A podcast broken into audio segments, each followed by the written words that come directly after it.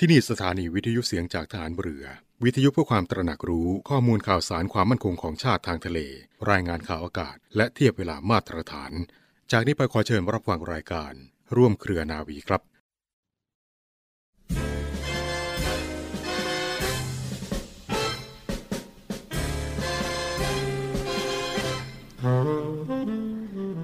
การมีเสรีภาพนั้นเป็นของที่ดีอย่างยิ่ง แต่เมื่อจะใช้จำเป็นต้องใช้ด้วยความระมัดระวังและความรับผิดชอบ ไม่ให้ล่วงละเมิดเสรีภาพของผู้อื่นที่เขาก็มีอยู่เท่าเทียมกัน ทั้งไม่ให้กระทบกระเทือนถึงสวัสดิภาพ และความเป็นปกติสุขของส่วนรวมอีกด้วย พระราชดำรัสของพระบาทสมเด็จพระบรมชนากาธิเบศรมหาภูมิพล อดุลยเดชมหาราช บรมนาถบพิตร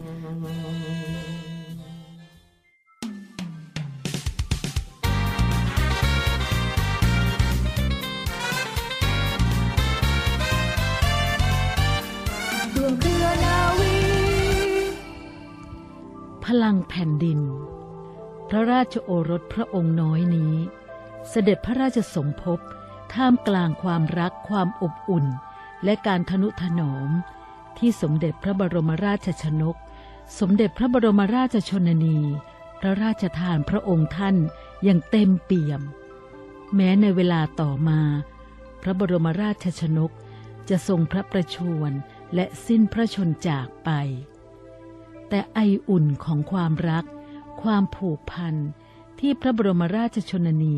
ทรงถ่ายทอด ให้พระราชโอรสอย่างลึกซึ้ง ได้เติมเต็มซึมซับลงในพระราชหฤทัยของพระราชโอรสพระองค์น้อย ให้ทรงมีความเข้มแข็ง และทรงพระเกษมสำราญอย่างยิ่งในวัยเยาว์พระราชโอรสพระองค์น้อยนี้ คงจะตักตวงความสุขในช่วงวัยเยาว์อย่างเต็มที่ หากพระองค์จะทรงทราบล่วงหน้าว่า เมื่อเติบใหญ่ในภายภาคหน้า จะต้องรับพระราชภาระอันหนักอึ้ง สมดังพระนาม ภูมิพล หรือพลังแห่งแผ่นดิน เราจะครองแผ่นดินโดยธรรม เพื่อประโยชน์สุขแห่งมหาชนชาวสยาม นับแต่พระองค์เสด็จเถลิงถวัลยสิริราชสมบัติ ประสบกนิกรทุกหมู่เหล่า ได้ตระหนักดีว่า พระองค์ทรงยึดถือและปฏิบัติตาม พระปฐมบรมราชโองการที่พระราชทานไว้อย่างเคร่งครัด ตลอดระยะเวลา 70 ปี แห่งการครองราช เป็นช่วงเวลาที่พระองค์ทรงงานหนักอย่างจริงจัง ต่อเนื่องและยาวนาน เพื่อประโยชน์สุขอย่างยั่งยืนของปวงชนชาวไทย ทรงบำเพ็ญพระราชกรณียกิจ อันบังเกิดประโยชน์สุข แก่บ้านเมืองและพระสกนิกร โดยมิทรงเลือกชั้นวันนะด้วยความเสียสละความสุขส่วนพระองค์อย่างใหญ่หลวง เพื่อประโยชน์สุขของอาณาประชาราษถ้าประชาชนไม่ทิ้งข้าพเจ้าแล้ว ข้าพเจ้าจะละทิ้งอย่างไรได้ ด้วยพระราชหฤทัยที่เต็มเปี่ยมไปด้วยพระมหากรุณาธิคุณ พระเมตตาธิคุณ ทรงห่วงใยในความเป็นอยู่ของราษฎร ประดุดดังพ่อที่เมตตาเอื้ออาทรต่อลูก พระองค์จึงได้เสด็จพระราชดำเนิน ทรงสอดส่องดูแลทุกสุขของราษฎรอยู่เป็นเนืองนิด แม้แต่จะเป็นพื้นที่ที่ห่างไกล ธุรกันดารตรากตรำพระวรกายเพียงใด ก็มิทรงหวั่นหรือย่อท้อทรงพระอุตสาหะ เสด็จพระราชดำเนินอย่างทั่วถึง น้ำพระราชหฤทัยอันกอบด้วยความห่วงใยของพระองค์ ยังมีไปถึงเจ้าหน้าที่ ทหารตำรวจและพลเรือน ซึ่งมีหน้าที่ปฏิบัติราชการตามแนวชายแดน ที่ได้เสด็จพระราชดำเนินทรงเยี่ยมเยือนจนถึงฐานที่ปฏิบัติงาน โดยไม่ได้ทรงหวั่นเกรงต่อความยากลำบากและพยันตรายใด ๆ โดยทรงมุ่งหวังตั้งพระราชหฤทัยที่จะปลุกปลอบขวัญให้กำลังใจแก่เจ้าหน้าที่ที่เสียสละ และยอมพลีชีพเพื่อปกป้องประเทศชาติ พระองค์ทรงร่วมทุกข์ร่วมสุขกับเหล่าทหาร ประดุดพ่อที่คอยปกป้องลูกอย่างใกล้ชิด โดยไม่ได้ทรงถือพระองค์แต่อย่างใด ทุกครั้งที่มีภัยพิบัติเกิดขึ้น แก่ประเทศชาติ พระองค์ได้พระราชทานพระบรมราโชบาย ทรงหาหนทางแก้ไขปัญหา เสด็จพระราชดำเนินทรงเยี่ยมเยียนผู้ประสบเคราะห์ภัยอย่างทั่วถึงโดยทั่วหน้ากันสถานการณ์เลวร้ายต่างๆ จึงคลี่คลายลงอย่างน่าอัศจรรย์ ด้วยพระมหาบารมีและพระปรีชาสามารถที่จะหาผู้ใดเสมอเหมือนมิได้ โครงการตามพระราชดำริกว่า 4,000 โครงการได้เกิดขึ้นทั่วประเทศ ที่พระองค์ทรงทุ่มเท พระราชหฤทัย พระวรากาย พระปรีชาญาณอันลึกซึ้ง พ่อของแผ่นดิน ผู้ทรงวางรากฐานการทำงานอย่างบูรณาการและยั่งยืน บนพื้นฐานเศรษฐกิจพอเพียง โดยทรงคาดหวัง ที่จะเห็นพวกเราเหล่าลูกๆ อยู่ดีมีสุข มีกำลังกายกำลังใจกำลังสติปัญญา ในการฝ่าฟันอุปสรรคทั้งหลายทั้งปวง จนเกิดประโยชน์สุขที่แท้จริง แก่ตนเองและประเทศชาติ พระบารมีปกกล้าปกกระหม่อมของปวงประชาราษฎร คงไม่มีสิ่งใด ที่จะสนองพระมหากรุณาธิคุณอย่างหาที่สุดมิได้ ที่พระองค์ทรงเสียสละความสุขส่วนพระองค์ และดูแลคุ้มครองพวกเรามาตลอดพระชนมชีพของพระองค์ ขอพวกเราจงภาคเพียรทำความดี เพื่อชาติบ้านเมืองอย่างสุดความสามารถ และรู้รักสามัคคี เพื่อน้อมกล้าวน้อมกระหม่อม ถวายตอบแทนพระองค์ ผู้เปรียบประดุจพ่อฟ้าหลวงของแผ่นดินตราบนานเท่านาน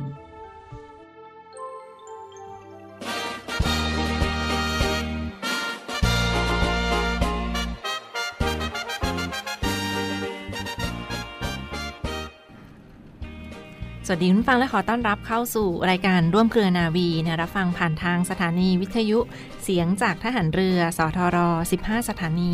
21 ความถี่ทั่วประเทศไทยนะคะ และช่องทางของเว็บไซต์ที่ www.voiceofnavy.com และ www. เสียงจากทหารเรือ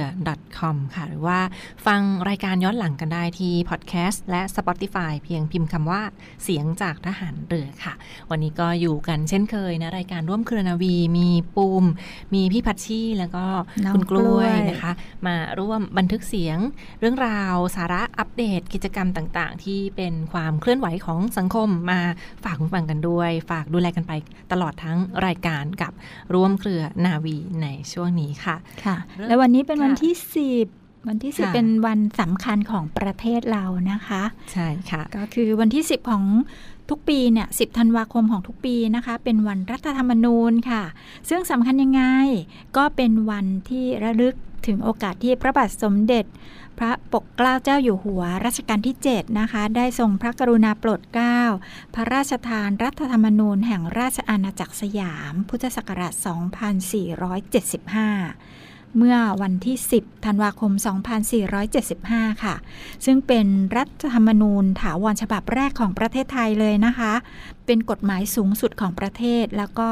เป็นเครื่องกำหนดระเบียบแบบแผนของสังคมค่ะรัฐธรรมนูญแห่งราชอาณาจักรไทยก็เป็นกฎหมายลำดับที่เรียกได้ว่า ศักดิ์สิทธิ์และมีศักดิ์ สูงสุดแห่งราชอาณาจักรไทยค่ะ กฎหมายอื่นใดจะขัดหรือว่าแย้งต่อรัฐธรรมนูญนี้ไม่ได้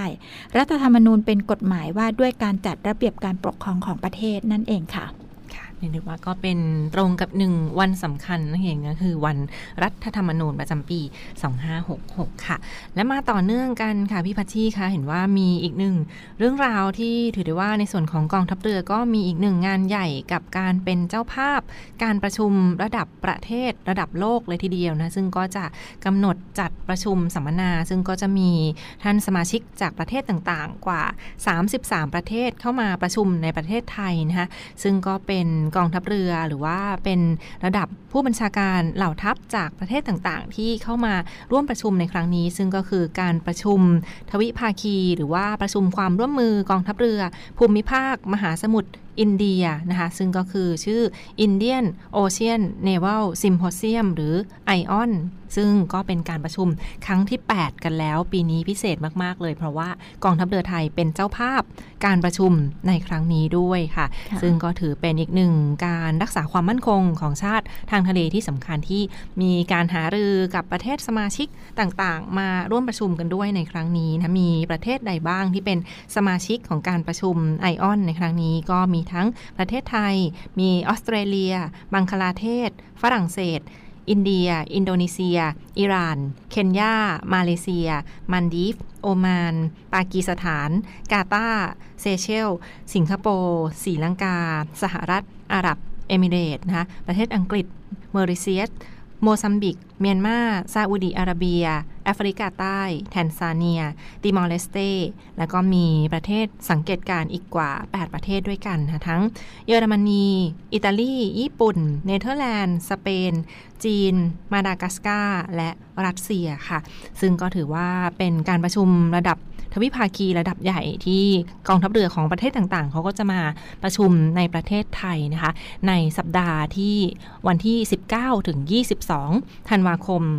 2566 นี้แล้วค่ะ มาประชุมกันที่ประเทศไทยก็จะมีพื้นที่หลักที่กรุงเทพมหานครนะคะก็จะเป็นทั้งในส่วนของหอประชุมกองทัพเรือกรุงเทพมหานคร แล้วก็พื้นที่ของโรงแรมอนันตรา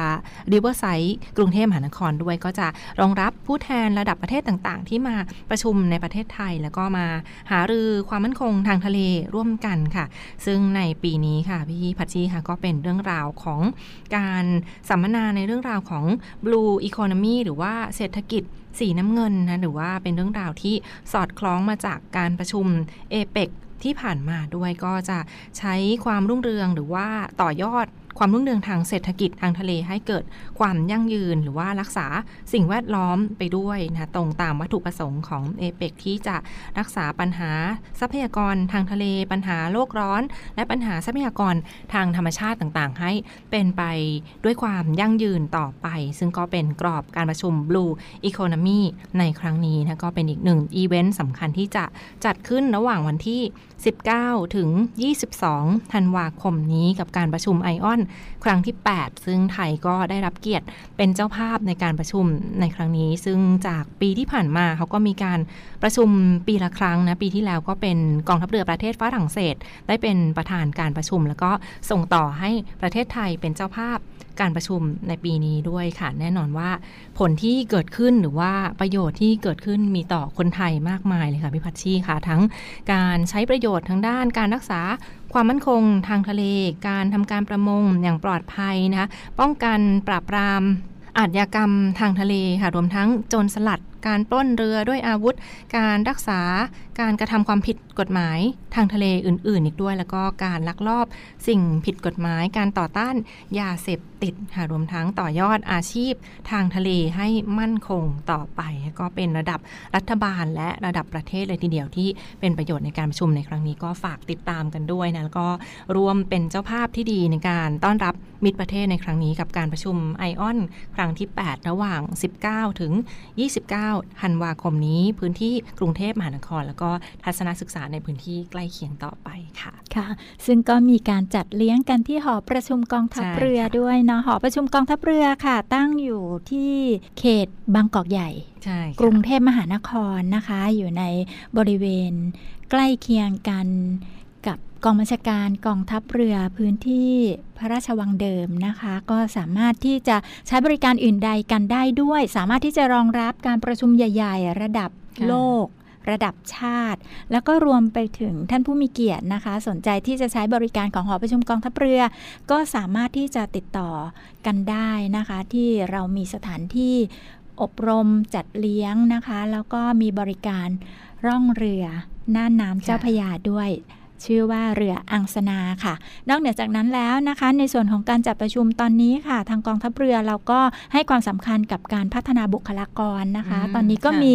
ศูนย์ประชุม หรือว่าอ่าจัดประชุมในส่วนของกองทัพเรือนะคะ อยู่ที่บางพระค่ะเรียกว่าศูนย์สมุทฐานุภาพ อยู่สมุทรที่ทานุภพบางค่ะพระจังหวัดชนบุรีนะคะ เรื่องของการจัดประชุมสัมมนาหรือว่าการพัฒนาการเรียนรู้เป็นเรื่องที่สำคัญนะคะ เชิญชวนทุกๆทท่านนะคะ พัฒนาตนเองอยู่อย่างสม่ำเสมอเพื่อที่จะเรียนรู้ตลอดชีวิต แล้วก็ร่วมกันกับกองทัพเรือในการพัฒนาประเทศชาติไปด้วยกันค่ะ ค่ะ โอเคนี่ก็เป็นเรียกได้ว่าเป็นเรื่องราวที่อัปเดตกิจกรรมมาฝากกันต่อเนื่องค่ะ มาปิดท้ายกันที่ช่วงนี้ค่ะพี่พัชชีค่ะก็มีอีกหนึ่งเรื่องราว ความห่วงใยมาฝากคุณฟังกันด้วย เป็นการเตือนภัยมิจฉาชีพใช่ในยุคนี้โอ้โหมีหลายรูปแบบใช่ไหมคะใช่บอกว่าพี่มิตรพี่มิตรมักจะโทรมาอ่าหา แล้วก็มีกระบวนการที่จะจัดการกับมิจฉาชีพต่างๆ นานาค่ะบางคนก็ที่มีตัวอย่างตามทีวีนะอ่าเขาก็จะพอมีมิจฉาชีพโทรมา บางคนก็จะเอาโทรศัพท์วางไว้ แล้วก็นำกะละมังหรือภาชนะค่ะที่เป็นอลูมิเนียมเนาะแล้วก็เคาะเคาะเคาะให้เสียงดัง หรือว่าค่ะใครมีวิธีการจัดการแบบไหนก็แล้วแต่แต่ว่าจะตั้งรับอย่างไรในเมื่อคนที่ถูกมิจฉาชีพโทรมาเพื่อลวงเนี่ยนะคะอ่าป้องกันแหละจัดการแหละ แต่เดี๋ยวนี้ค่ะ มีวิวัฒนาการของเรามิจฉาชีพเดี๋ยวนี้นะคะ มาอีกแล้ว ใช้ค่ะวิดีโอคอลค่ะ ค่ะ อันนี้น่ากลัวโอ้โหมากเลยทำยังไงแบบเขาทำได้ขนาดนั้นก็คือทะสามารถที่จะโทรมาหาค่ะแล้วก็วิดีโอคอลค่ะมีตัวเป็นๆเดินคุยกันเลย นั่งค่ะคุยกันเลย เห็นหน้ากันชัดๆ เสียงก็ใช่หน้าก็ใช่ แล้วอ่าก็ขอเงินค่ะ อันนี้เห็นว่าเป็น AI แล้วก็ปลอมใช่ใช้ปลอมหน้า AI เป็นเหมือนเหมือนป็พ่อแม่มากๆเป็นลูกเราอย่างเงี้ยเนาะใช่เป็น AI ปลอมหน้าแล้วก็โทรเข้ามาขอโอนเงิน ขอยืมเงินใช่อะไรอย่างงี้นะขอเงินเลยค่ะแล้วอาศัยความรักความห่วงใยของคนในครอบค่ะครัวว่า โอ้โหเนี่ยแหละ ตัวจริงแน่ ๆ เลย เพราะว่าตัวก็ใช่อ่าเสียงก็ใช่ ลักษณะต่างๆเนี่ย AI เนี่ยจะตรวจจับแล้วก็เรียนแบบได้เหมือนมากโอ้ๆอันนี้เราก็ต้องในแต่ละครอบครัวค่ะอันนี้ก็อาจจะต้องส่งสัญญาณสัญญาณกันไว้แล้วนะ ว่าใช่เอ๊ะ ใช่ตัวจริงกันหรือเปล่านั่นน่ะอันนี้สิต้องระมัดระวังแล้วล่ะค่ะค่ะ ก็ถือว่าเป็นรูปแบบใหม่ที่บางท่านอาจจะยังไม่เคยเจออาจจะตกใจได้นะดังนั้นใช่ก็ต้องเตือนคุณพ่อคุณแม่คุณปู่คุณย่าคุณตาคุณยายที่อยู่ในบ้านด้วยบางท่านอาจจะใช่ยังเพิ่งเล่นโทรศัพท์มือถือไม่เห็นเทคโนโลยีเหล่านี้นะคะค่ะก็ต้องสื่อสารตรวจสอบกันให้ดีก่อนว่า ใช่ลูกหลานของเราตัวจริงหรือเปตัวล่าจริงหรือเปล่าที่โทรมาหาเราแล้วก็ ขอโอนเงินให้เราโอนเงินผ่านไป หรือว่ากดลิงก์ปลอมๆ เหล่านี้อะอันตรายมากเลย วิธีง่ายๆถ้าส่วนตัวก็อาจจะเห็นไปว่า ถ้าเป็นลิงก์แปลกๆ หรือว่าเป็นเบอร์แปลกๆ อันนี้ก็ไม่ควรจะไปกดรับเลยจะดีกว่าใช่เนาะจะได้ปลอดภัย เพราะไม่รู้ว่าจะถูกดูดเงินออกจากมือถือได้มากแค่ไหนหรือว่าใช่เมื่อไหร่ค่ะมีอีกอย่างหนึ่งก็คือสมมุติว่าไม่ว่ากรณีใดก็ตามแต่อ่า ในการขอเงินเนี่ยต้องดูว่าการที่เราจะโอนเงินไปเนี่ยค่ะใช่โอนให้บัญชีที่ลูกหลานของเราไหม ใช่อ่าคุณพ่อคุณแม่ของเราไหมค่ะหรือใช่คนที่เรารู้จักหรือเปล่า เราค่ะอาจจะต้อง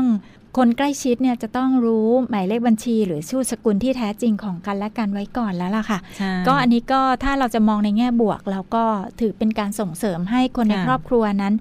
สื่มีอสารกันความอ่าผูกพันค่ะสื่อสารกันได้ กระชับมิตรแน่นแฟนได้มากยิ่งขึ้น รู้เรื่องราวของกันและกันได้มากขึ้นใช่มีการส่งสัญญาณกันมากขึ้นว่าตัวจริงหรือเปล่าอันนี้ค่ะนะคะก็หาข้อดีของเรื่องที่เราพบเห็นให้อ่าเจอ อันเนี้ยเราก็ต้องค่ะใช้ทักษะความสามารถเดี๋ยวนี้ไม่เขาบอกว่าเอ่อทักษะที่จำเป็นเนี่ย เขาเรียกว่า soft skill เนาะบางทีต้องมีเซนส์ใช่ต้องมีเซนส์อะนิดนึงเนาะต้องค่ะต้องอาศัยอะไรที่มันอาจจะไม่ใช่เรื่องราวที่เราไปเรียนรู้ในโรงเรียนอ่าอาจจะต้องมาเรียนรู้กันเองใช่หรือใช้ประสบการณ์ในการค่ะ ทำความเข้าใจอืมเพื่อที่เราจะปลอดภัยไปด้วยกันนะคะใช่ค่ะ ถ้ามีเอ๊ะนิดนึงน่ะแสดงว่าเริ่มมีอะสัญญาณใช่หรือเปล่าอ่า ถ้าเราลังเลนิดนึงแสดงว่านะเอ๊ะมันปลอดภัยจริงหรือเปล่าหรือว่าเอ๊ะตัวจริงหรือเปล่าอันนี้ด้วยนะก็ต้องระมัดระวังหรือว่าเดี๋ยวนี้ก็โอนเงินมาเร็วไปเร็วดังนั้นก็ต้องระมัดระวังก่อนที่จะคลิกอะไรกันด้วยเช่นเดียวกันใช่ค่ะ แล้วกว่าจะได้เงินเนาะเราก็ต้องอ่าทำงานค่ะในเรื่องของงานเป็นยังไงคะเตือนภัยอะไรกันคะทำงานปุ้มแน่คะนอนค่ะ เดี๋ยวนี้คนไทยก็หางานกันในหลายรูปแบบ ถ้าไปค่ะทำงานเมืองนอกบางท่านก็เห็นข้อดีว่ามันมีค่าเงินที่สูงกว่า แล้วก็ใช่โอกาสเติบโตได้ แล้วก็ค่าเงินสูง แล้วก็ส่งมาเลี้ยงครอบครัวได้ แต่ว่ามันก็มีข้อเสียเช่นเดียวกันนะพี่พัชชีเป็นค่ะยัเพงราะไงว่า ถ้าเราไปแบบ ผิดกฎหมายนะหรือว่าเป็นโรบินฮูอ๋อดโรบินฮูดค่ะค่ะ อันนี้ก็เสี่ยงเพราะว่าอันนี้เขาก็มีเตือนภัยทำงาน คนไทยที่ไปทำงานในตุรกีค่ะ ช่วงนี้เขาค่ะเข้มงวดและตรวจจับด้วยนะ ต้องใช้วีซ่าทำงานเท่านั้นค่ะ ห้ามใช้วีซ่าแบบท่องเที่ยวหรือว่าเข้าไปในประเทศแบบ ท่องเที่ยวเท่านั้นก็ไม่สามารถเข้าไปทำงานได้แล้วนะ เพราะว่าเขาเข้มงวดก็คือต้องใช้วีซ่าแบบทำงาน หรือว่าถ้าเราแกล้งทำเป็นวีซ่าท่องเที่ยวแล้วเข้าไปเปลี่ยนเป็นวีซ่าทำงาน อันนี้เขาก็ตรวจจับ เหมือนกันนะคะ ผิดกฎหมายแล้วก็โดนปรับด้วย หรือว่าถ้า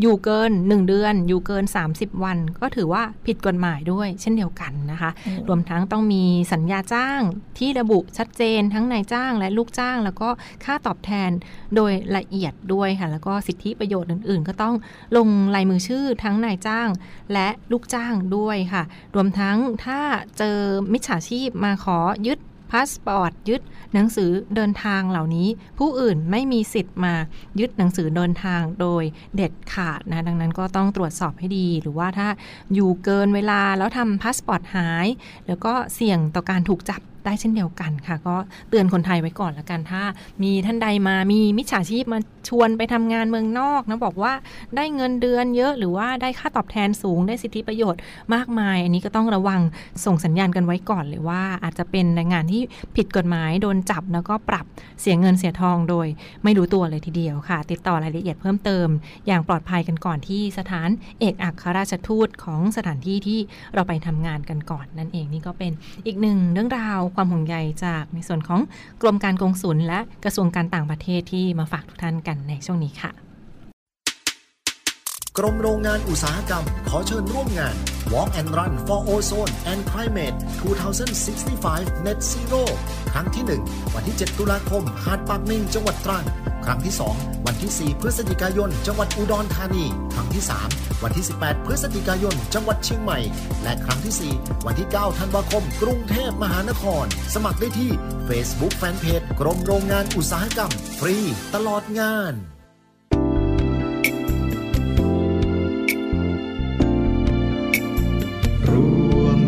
ท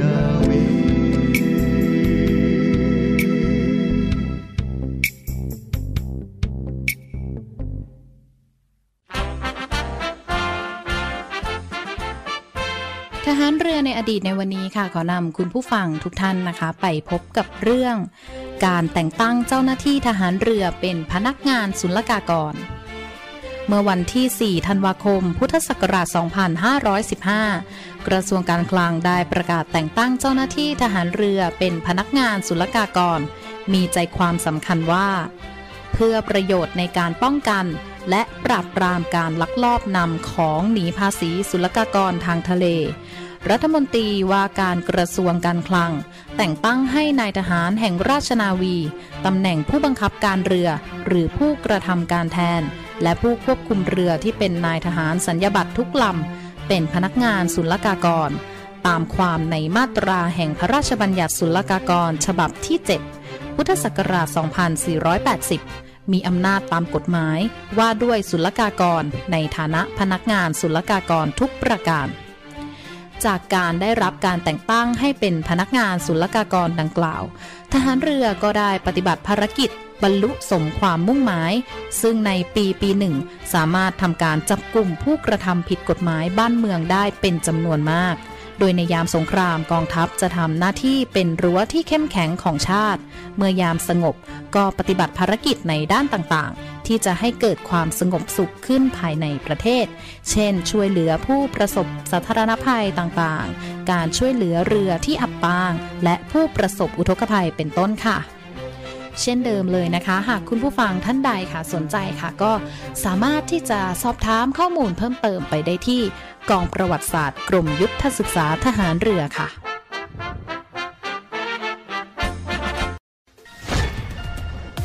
มาคมกีฬาแข่งเรือใบแห่งประเทศไทย ในพระบรมราชูปถัมภ์ร่วมกับกองทัพเรือและเมืองพัทยา